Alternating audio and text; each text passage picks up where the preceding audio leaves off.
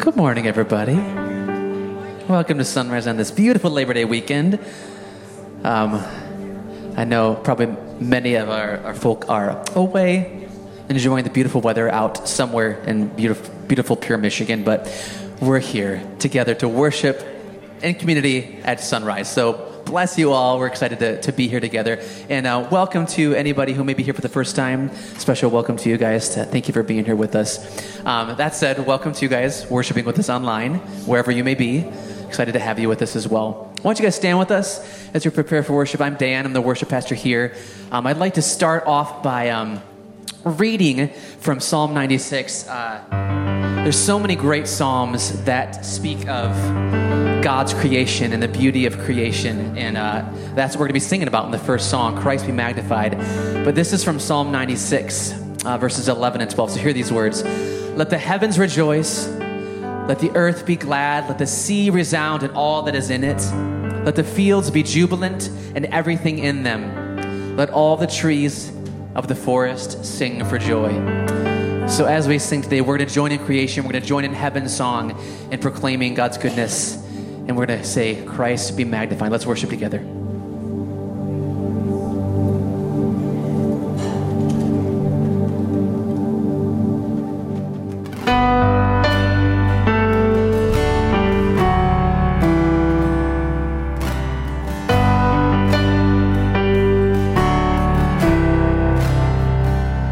Were creation suddenly articulate with a thousand tongues to lift one cry. Then from north to south and east to west, we'd hear Christ be magnified. We're the whole. Were the whole earth echoing his eminence, his name would burst from sea and sky, and from rivers to the mountain tops, we'd hear Christ be magnified. Go sing, oh Christ,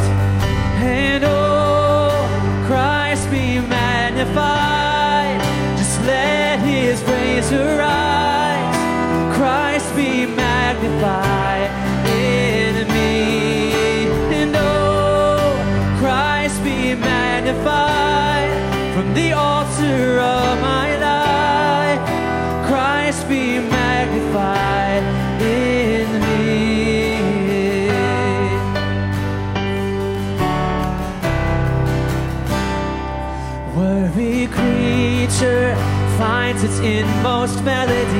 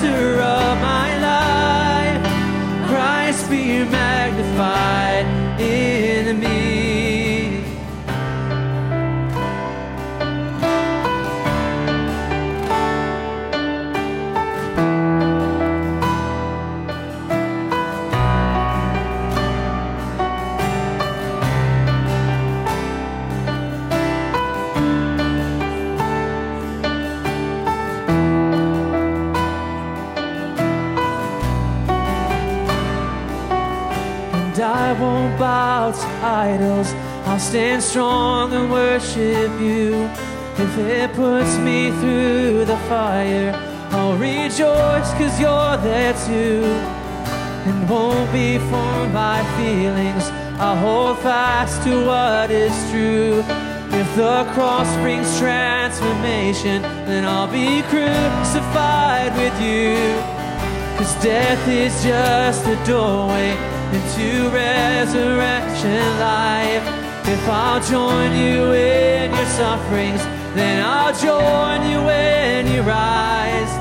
When you return in glory with all the angels and the saints, my heart will still be singing, my song will be the same. Oh, Christ be magnified, just let his praise arise magnified in me. Sing it, oh, Christ be you magnified the altar of my life. Christ be you magnified in me. And oh, Christ be you magnified. Just let his praise arise. Christ be magnified.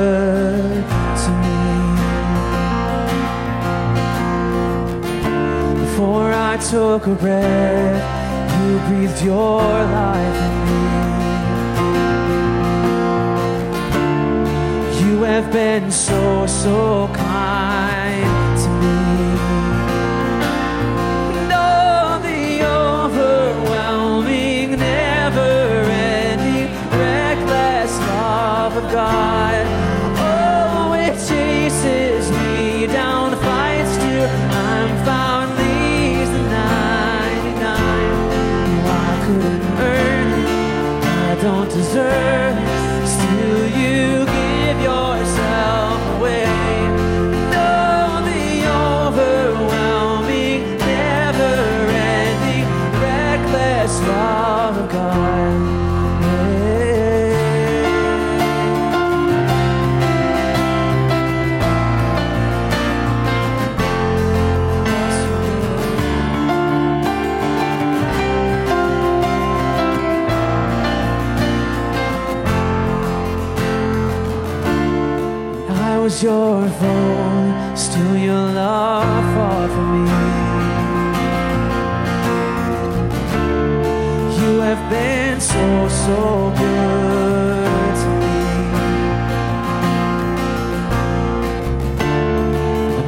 held no worth. Only you paid it all for me.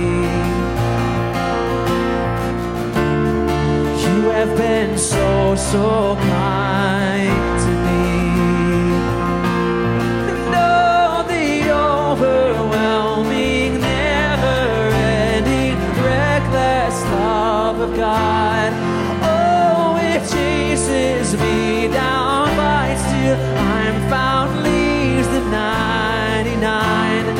Cause I couldn't earn it, I don't deserve it. Still, you give yourself away.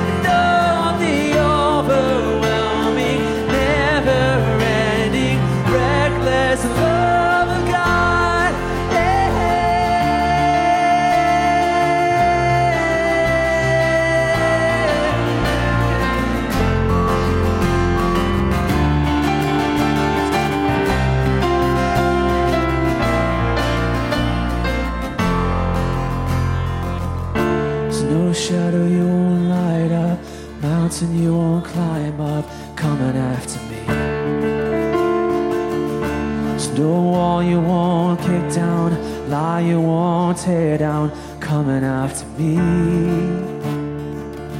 There's no shadow you won't light up, mountain you won't climb up coming after me. There's no wall you won't kick down, lie you won't tear down coming after me. There's no shadow you won't light up, mountain you won't climb up coming after me. There's no you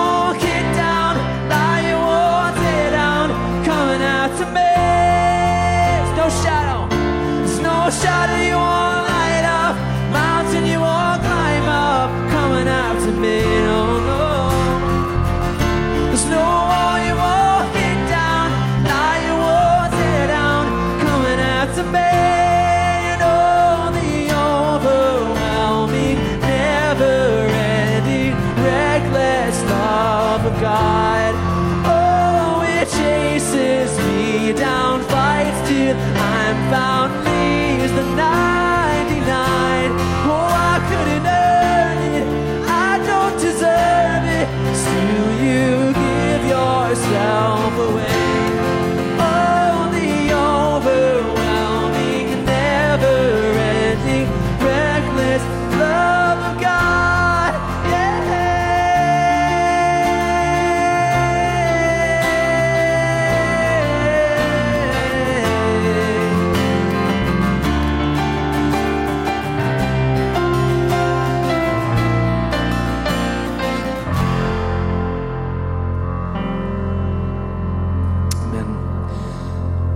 Guys pray with me? Oh God, we're so thankful for your love, for your goodness, and for your kindness. And just as those words we spoke, God, we're so thankful that we don't have to earn it. We don't have to perform for your love. We don't have to say the perfect prayer. We don't have to earn all A's. God, you give it so freely.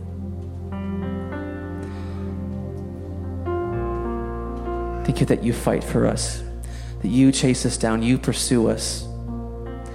No matter where we may be on our, on our paths or on our journey or stumbling, we feel, but God, thank you that you ran after us. We don't need to feel guilt or shame for running away. But God, thank you for pursuing each one of us and just pouring out your love.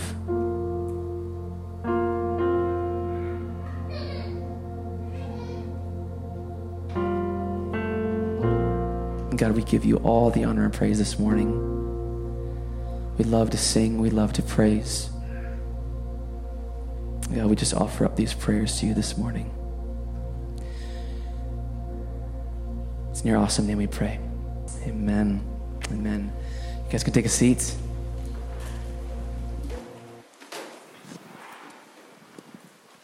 Well, good morning, Sunrise. How are we today? It is good to see you all in second summer because it's like 90 degrees outside, not fall at all. But that's okay. That's what Michigan does to us all the time. Never makes up its mind. Just always tricks us. Always tricks us. Well, anyways, it is so good to see you all. Uh, how many of the students that are in here are excited to be back in school? I didn't think so. How many parents are excited their kids are back in school? A few, a few, a few. How many parents are not happy their kids are back in school? That's okay. To, that's okay. That's okay. Anyways, we have a couple quick announcements this morning. The first one is this. This Tuesday, September 5 at 6:30 p.m., all the men are invited to pub theology around the fire, right? Because fire, why not fire? At the Matthias's backyard. Noah, could you put your hand in the air just so everyone can say hi, Noah?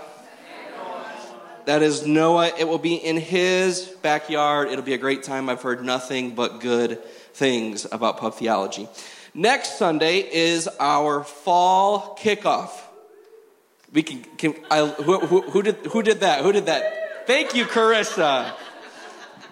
Thank you, Carissa. Yes, it is exciting. Next Sunday is our fall kickoff. It's going to be a great Sunday. We're going to have all kinds of cool things happening around here, some information about how you can get involved here at Sunrise. Uh, it's just going to be a really great Sunday. Make sure to be here. Dan, is it going to be good? It- We will have extra donuts, everybody, okay? And the calories don't count because it's the Lord's house, all right? So make sure you're here. It's going to be awesome. Uh, in the next two weeks, actually, excuse me, in two weeks, uh, Wine and Theology will meet at the Rosema home on September 12 at 7. Everyone say September 12 at 7. Beautiful. Ladies, if you would like more information, you can talk with Pam Rosema or Jessica Ritchie. Um, I haven't seen Pam this morning, but I saw Jessica sitting over here. Uh, if you'd like more information, chat with them, and they will be happy to help you out. Also, if you would like to join the Wine and Theology Facebook group, make sure to connect with them as well. Well, anyways, at this time, we're going to go ahead and stand up. Go ahead and greet your neighbor around you, say hello, and the students are dismissed. Good morning, everyone. You can have a seat if you would, please. I'm guessing about right now, many of you are asking the question that's on the screen Who is this guy? it's a fair question. So let me take a moment to introduce myself. My name is Bill VanderWerp. That's my wife, Amy, sitting over there. Everybody say, Hi, Amy. We've been attending here at Sunrise uh, since about last February. I am an ordained pastor in the Reformed Church. I graduated from Western Seminary back in 2005. After that, I pastored a church full time for six years, and for the last 12 years, I've kind of found this niche ministry of providing pulpit supply to churches around the area.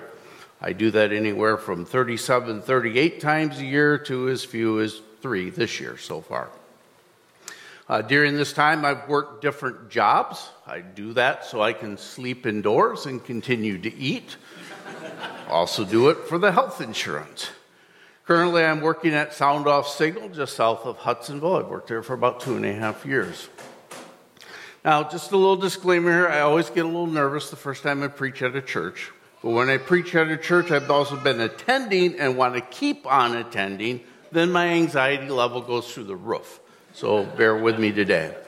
And to help with that, let's start with prayer. Living God, in the reading of scriptures, may your word be heard. In the meditations of our hearts, may your word be known. And in the faithfulness of our lives, may your word be shown. And Lord, I once again ask that you would speak to me, that you would speak through me, and most importantly, that you would speak in spite of me. Amen. As a defendant was testifying in court, the judge interrupted him and asked, Sir, do you understand that you have sworn to tell the truth, the whole truth, and nothing but the truth? I do, said the, said the, defendant. To which the judge said, Well, then what do you have to say to defend yourself? Your Honor, said the defendant, under those limitations, nothing. Hold on to that thought for just a few minutes. The Gospel of John provides us with a unique perspective on the life and ministry of Jesus. In the beginning was the Word, and the Word was God, and the Word was with God, and the Word was God. And the Word became flesh and dwelt among us. You see, Jesus doesn't simply speak God's Word and do God's work. He does these things because He is God's Word and work. John's gospel moves very quickly from these familiar opening words to Jesus' baptism, the calling of his disciples, and then into his ministry and his conflicts with the religious leaders in Jerusalem. Now, I invite you just to sit back and listen to these words from John 8 and try to imagine that you're one of the people in the crowd as this story played out 2,000 years ago. This follows a long day of ministry work, and we're told in John 8 that Jesus returned to the Mount of Olives. But early the next morning, he was back again in the temple. A crowd soon gathered, and he sat down to teach them. As he was speaking, the teachers of religious law and the Pharisees brought a woman who had been caught in the act of adultery. They put her in front of the crowd. Teacher, they said to Jesus, this woman has been caught in the act of adultery. The law of Moses says to stone her. What do you say? They were trying to trap Jesus into saying something they could use against him. But Jesus stooped down and wrote in the dust with his finger.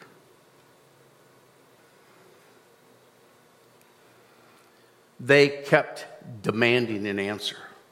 So he stood up again and said, All right, but let the one who has never sinned throw the first stone.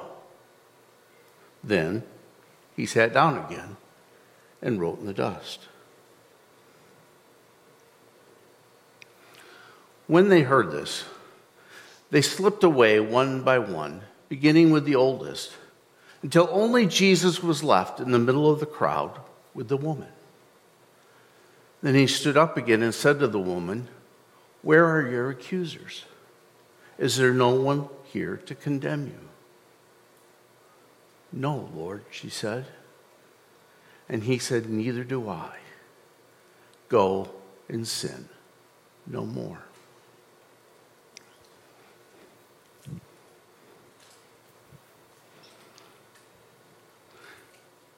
Whenever I read a text like that, I first look at the big picture of what is happening. But then my mind starts to wonder about a lot of the smaller details that we are not necessarily told about. Do you ever do that when you read stories in the Bible? When I read this story, I wonder who was in the crowds that followed Jesus that day. I wonder what the people were thinking when Jesus was teaching. I wonder if they felt sorry for this woman or if they were ready for a good stoning. I wonder if they were angry with Jesus for challenging their religious leaders or if they were thinking it's about time somebody stood up to them. Do you ever think about things like that? The thing I wonder about most in this story what was Jesus writing on the ground? I'm guessing some of you have wondered that too at times. Now, if Jesus was anything like me, he was probably just doodling and thinking to himself, watch this. If I do this long enough, it's going to drive them absolutely nuts. Fortunately, for all of you, Jesus isn't anything like me. As the son of Mary, he may have been thinking about his mom, who could have been stoned like this woman if his earthly dad hadn't been such a stand up guy. Jesus' human nature may have been writing, Dad, I'm sick and tired of dealing with these Pharisees. Please let me push the smite button just this one time. Please, Dad. His divine nature may have written, Father, forgive them, for they don't know what they're doing. Or maybe, just maybe, being both fully human and fully divine, Jesus wrote, Don't judge someone just because they sin differently than you do. Don't judge someone just because they sin differently than you do. The Pharisees put that woman in front of the crowd. Now, I'm no expert, I have no personal experience with this, but as far as I know, it takes two people to commit adultery, right?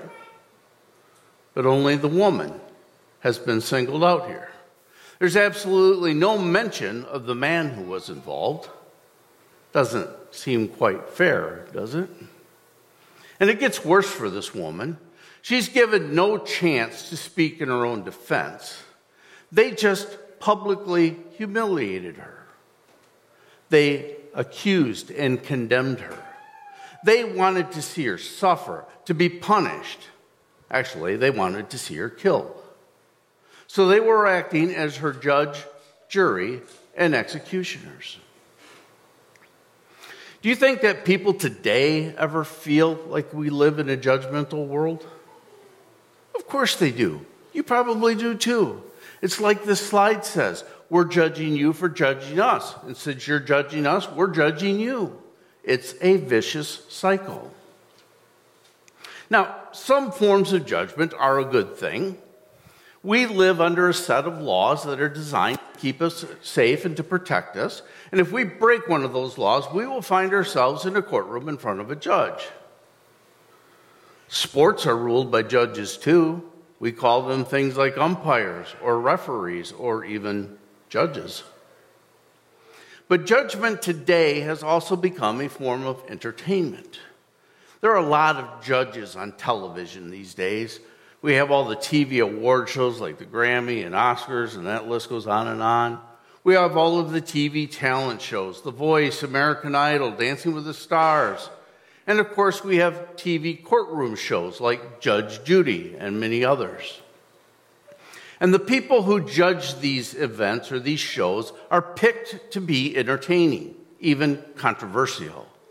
And whether we want to admit it or not, the popularity of these shows indicates that we enjoy watching them dish out their harsh criticism and sometimes even humiliate the contestants.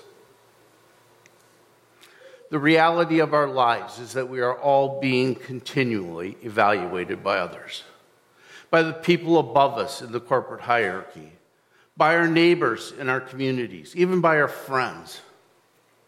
I'm a guest preacher. I know you're all judging me. Some of you are probably texting Dennis right now saying, What were you thinking letting Bill up there? It's okay. I'd probably do the same thing if I was in your seat. Because, like I said, we are all continually being evaluated by others.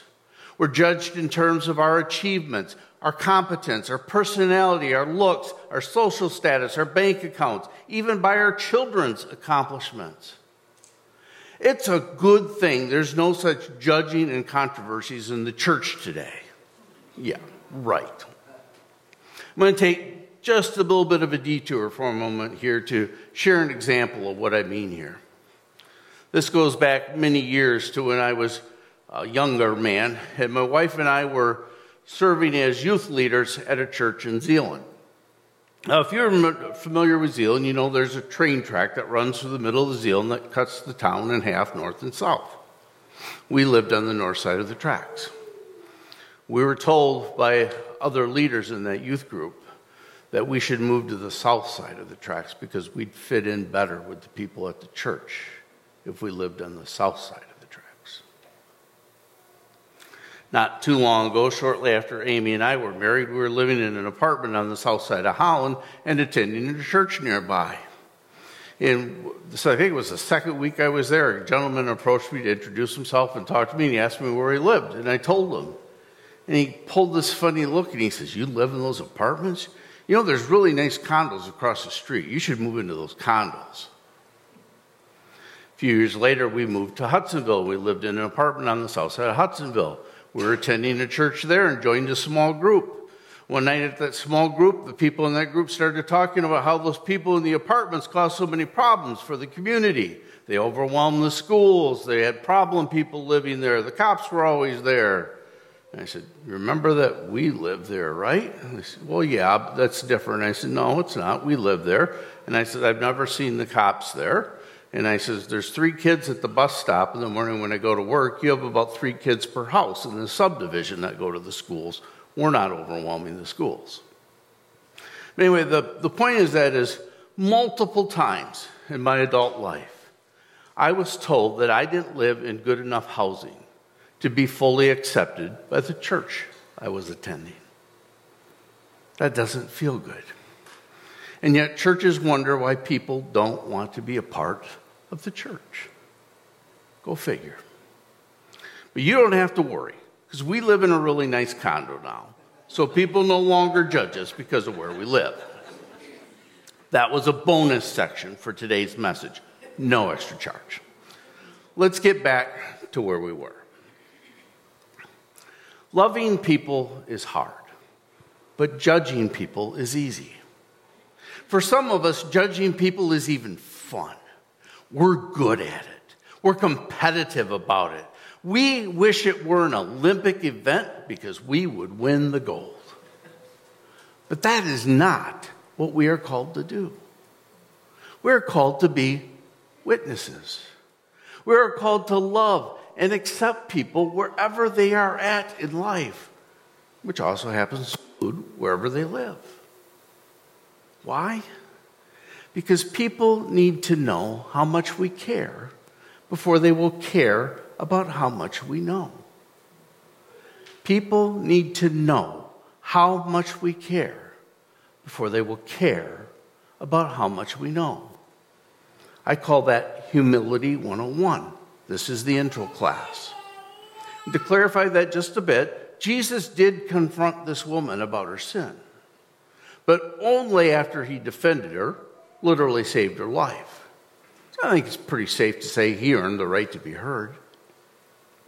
And we need to do the same thing with others. It's only after we get to know them, befriend them, and understand their situation that we earn the right to be heard. That's humility 201. That's a whole other message for another time. But the problem is, we often skip the part about getting to know and understand people and jump directly into judging them. We do this because we cannot accept others for who they are because we see in them the sin and brokenness that we choose not to see in ourselves. It's always easier to point out the sins that we don't struggle with than it is to deal with our own sins. For example, it's much easier to go around publicly condemning someone who committed adultery than it is to deal with the lust that we hide in our own hearts. But in God's eyes, sin is sin. So we need to take all sin seriously, especially our own. You don't have to take my word for this. Let's look at what Jesus had to say about it. Matthew 7, verse 1 through 5. Do not judge, or you too will be judged. For in the same way you judge others, you will be judged. And with the measure you use, it will be measured to you. Why do you look at the speck of sawdust in your brother's eye and pay no attention to the plank in your own eye? How could you say to your brother, Let me take the speck out of your eye, when all the time there is a plank in your own eye? You hypocrite. First take the plank out of your own eye, and then you will be able to see clearly to remove the speck from your brother's eye. If we are going to take sin seriously, then we must first worry about what's in our own hearts. You know, oftentimes unbelievers do refer to believers as hypocrites. And quite frankly, they're often correct about that. You see, hypocrisy results when we take the sins of others more seriously than we take our own sin. That's the most important takeaway from my message this morning. You are not the judge. It's not our job to judge others. It's not our job to change people. Our job is to bring others to God and if they need to be changed, the Holy Spirit will work on changing them. So don't play God. It's not our job. Scripture is very clear on this point. Jesus Christ is the only one who should be judging people for their actions. There's only one judgment seat, and Jesus is the only one who can fill it. Romans 8 33 and 34 say, Who will bring any charge against those whom God has chosen? It is God who justifies. Who is he that condemns? Christ Jesus who died. More than that, who was raised to life, is at the right hand of God, and is also interceding for us. Do you ever condemn other people? You know you're condemning others when you elevate yourself above them. My boss is an idiot, and you're not. All they want to do is stir up trouble and you don't, that was really stupid what they did. And you don't ever do anything stupid? Romans 3:23 says all have sinned and fall short of the glory of God. All. That's every one of us, me included. And yet, for some reason, we still cannot accept others for who they are because we see in them the sin and brokenness we choose not to see in ourselves. If I'm not willing to keep an eye on myself, then what makes me think I should be watching you? It's easy to let ourselves get caught up in the idea that, well, at least I'm not as bad as so and so. But instead of comparing ourselves to others, we need to spend more time praying for each other. That's praying spelled with an A and not an E. We all sin. I sin. I know, hard to believe, but I sin. You sin. We are all guilty. If you don't think this is true, then um, show me your internet search history. Show me the items on your credit card bill. Or let's talk about the attitude about your neighbor. You know the one that I'm referring to. Or what about your addiction or your road rage? We all sin. And like that courtroom defendant, if we had to only tell the truth about ourselves, we would rather say nothing. So don't judge someone just because they sin differently than you do. Okay, different courtroom, different judge. Judge took a seat in his chamber and faced the opposing lawyers, and he said, I've been presented by both of you with a bribe. Both lawyers began to squirm uncomfortably, and the judge went on to say, You, Attorney Jones, you gave me $15,000. And you, Attorney Smith, you gave me $10,000. Then the judge reached into his pocket, pulled out a check, and he handed it to Attorney Jones and said, So to keep things equal, I'm returning $5,000 back to you, and I'm going to decide this case solely on its merit. One day, one day, just like that woman in John's gospel, we will all stand in front of Jesus. And he knows us inside and out. He knows. And if He were to decide our case solely on our own merit, well, then we are all in big trouble. But there is hope even as we stand before Jesus. The good news is that divine justice is geared more toward salvation than it is toward damnation. You know these words from John 3 16 through 18. For God so loved the world that he gave his only Son, so that everyone who believes in him may not perish but have eternal life. Indeed, God did not send the Son into the world to condemn the world, but in order that the world might be saved through him. Those who believe in him are not condemned, but those who do not believe are condemned already, because they have not believed in the name of the only Son of God. I hope and pray that everyone here today believes in Jesus and will be able to experience his grace on that day of judgment.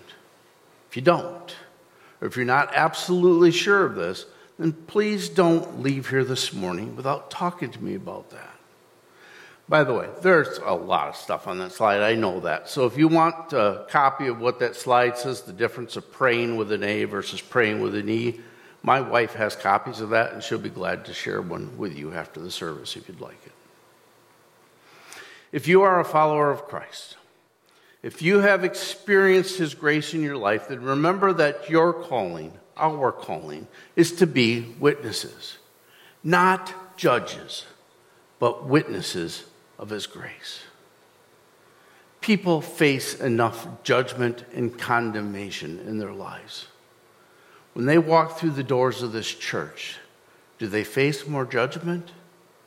Or do they find loving people who will accept them where they are at in their life, brokenness and all.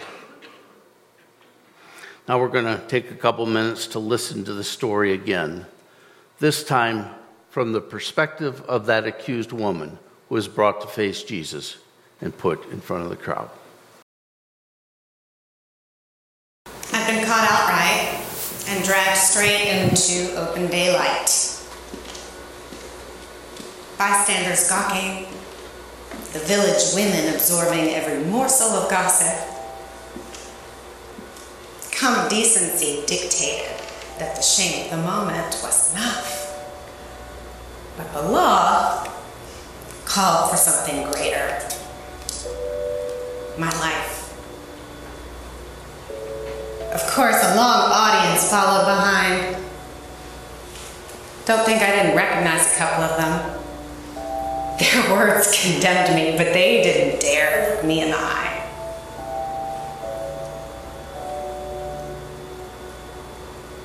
I did everything to try to cover my shame, but I couldn't hide from the onlookers or this holy man whose feet they threw me to. I was finished.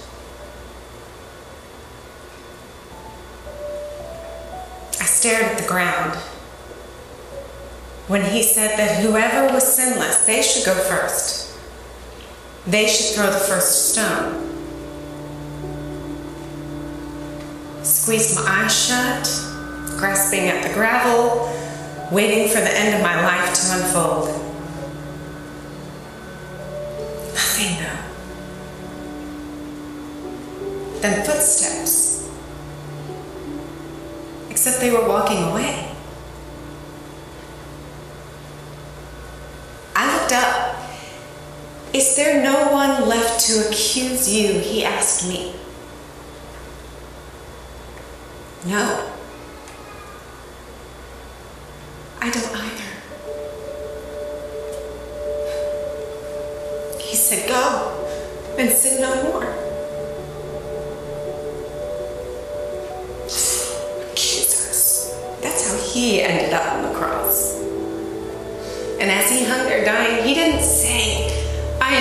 Finished. He said, It. It is finished. That's something different. That's a different thing. It means that something is accomplished, restored.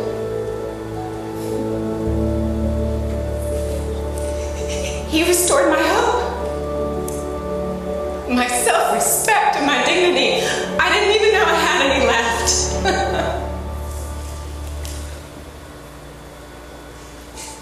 Day when I thought that my life was finished, the only man there holy enough to demand justice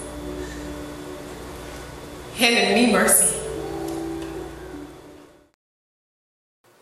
The Word became flesh and lived among us. That's how we were saved. But the Word is no longer living among us. He left us to be His hands and feet in the world today. And as we do this work, we must never forget these words. Let the one who has never sinned throw the first stone. Please pray with me. Lord, make me an instrument of your peace. Where there is hatred, let me sow love. Where there is injury, pardon. Where there is doubt, faith. Where there is despair, hope. Where there is darkness, light. And where there is sadness, joy. Grant that I may not so much seek to be consoled as to console, to be understood as to understand, or to be loved as to love. For it is by giving that we receive, it is, for by, it is by forgiving that we are forgiven, and it is by dying that we are born to eternal life. Amen. This morning, because it is finished, we are going to gather at the Lord's table and celebrate the sacrament of communion together. We come to the table in remembrance that our Lord Jesus Christ was sent by the Father into the world to assume for us our flesh and blood and to fulfill for us all obedience to the divine law, even to the bitter and shameful death on the cross. By his death, resurrection, and ascension, he established for us a new and eternal covenant of grace and reconciliation that we might be accepted by God and never be forsaken by him. We come to the table to have communion with the same Christ who has promised to be with us always, even to the end of the world. In the breaking of the bread, he comes to us as the true heavenly bread that strengthens us to eternal life. In the cup of blessing, he comes to us as the vine in whom we must abide if we are going to bear fruit. And we come to this table in hope. We come in hope, believing that this bread and this cup are a pledge and foretaste of that feast of love which we shall one day partake when his kingdom is fully come. When with unveiled face we will stand before him and be made like unto him in his glory.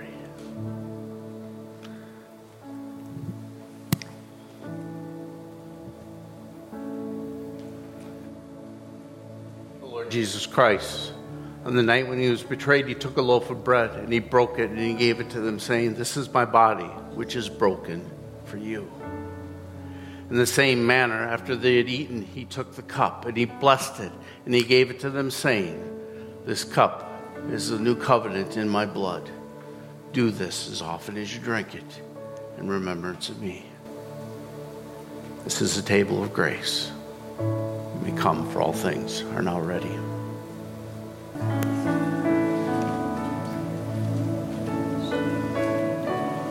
It's the body of Christ that was broken for you. The body of Christ that was broken for you. The body of Christ that was broken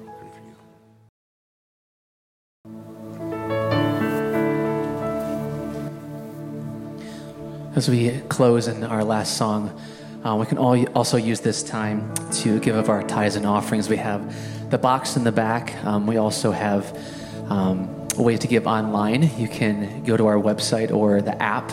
Um, but let's use this time to continue to worship God together.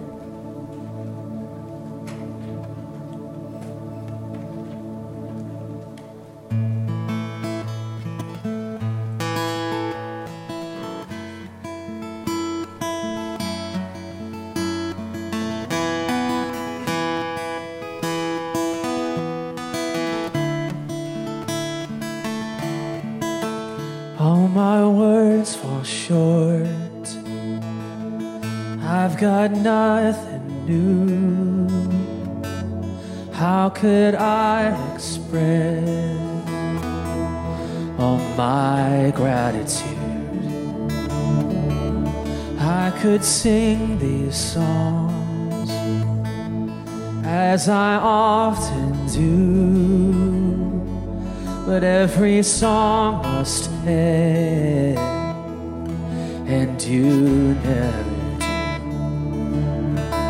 So I throw up my hands and praise you again and again.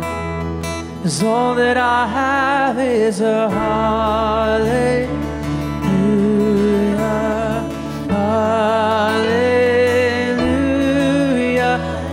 I know it's not much, but I've nothing else fit for a king except for a heart singing hallelujah. Hallelujah. Let's go and stand together. I've got one response.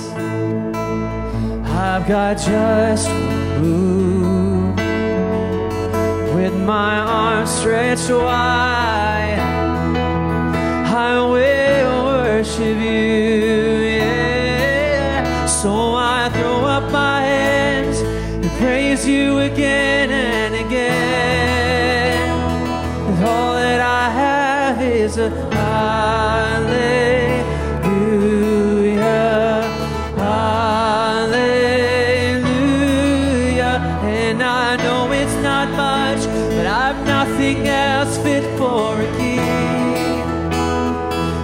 for a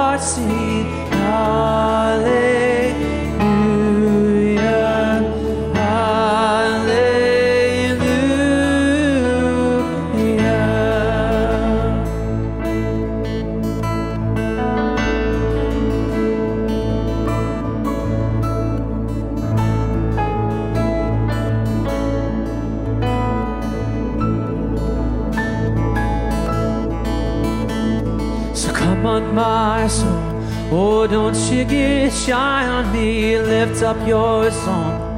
Cause you've got a lion inside of those lungs. Get up and praise the Lord. Come on, my soul. Oh, don't you get shy on me. Lift up your song. Cause you've got a lion inside of those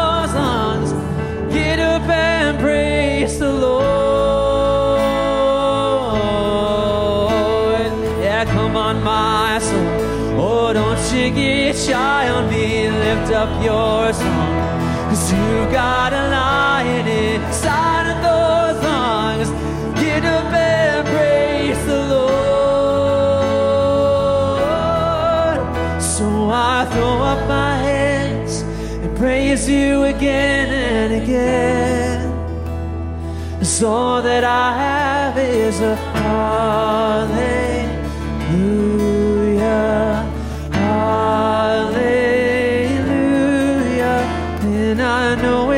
much, but I've nothing else fit for a king except for a heart singing hallelujah,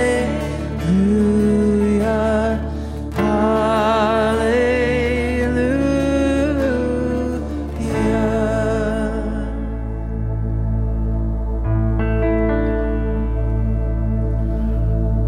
Brothers and sisters in Christ, as you leave here today, may your thoughts be of. May your words bring reconciliation. And may your lives witness to the love of Christ.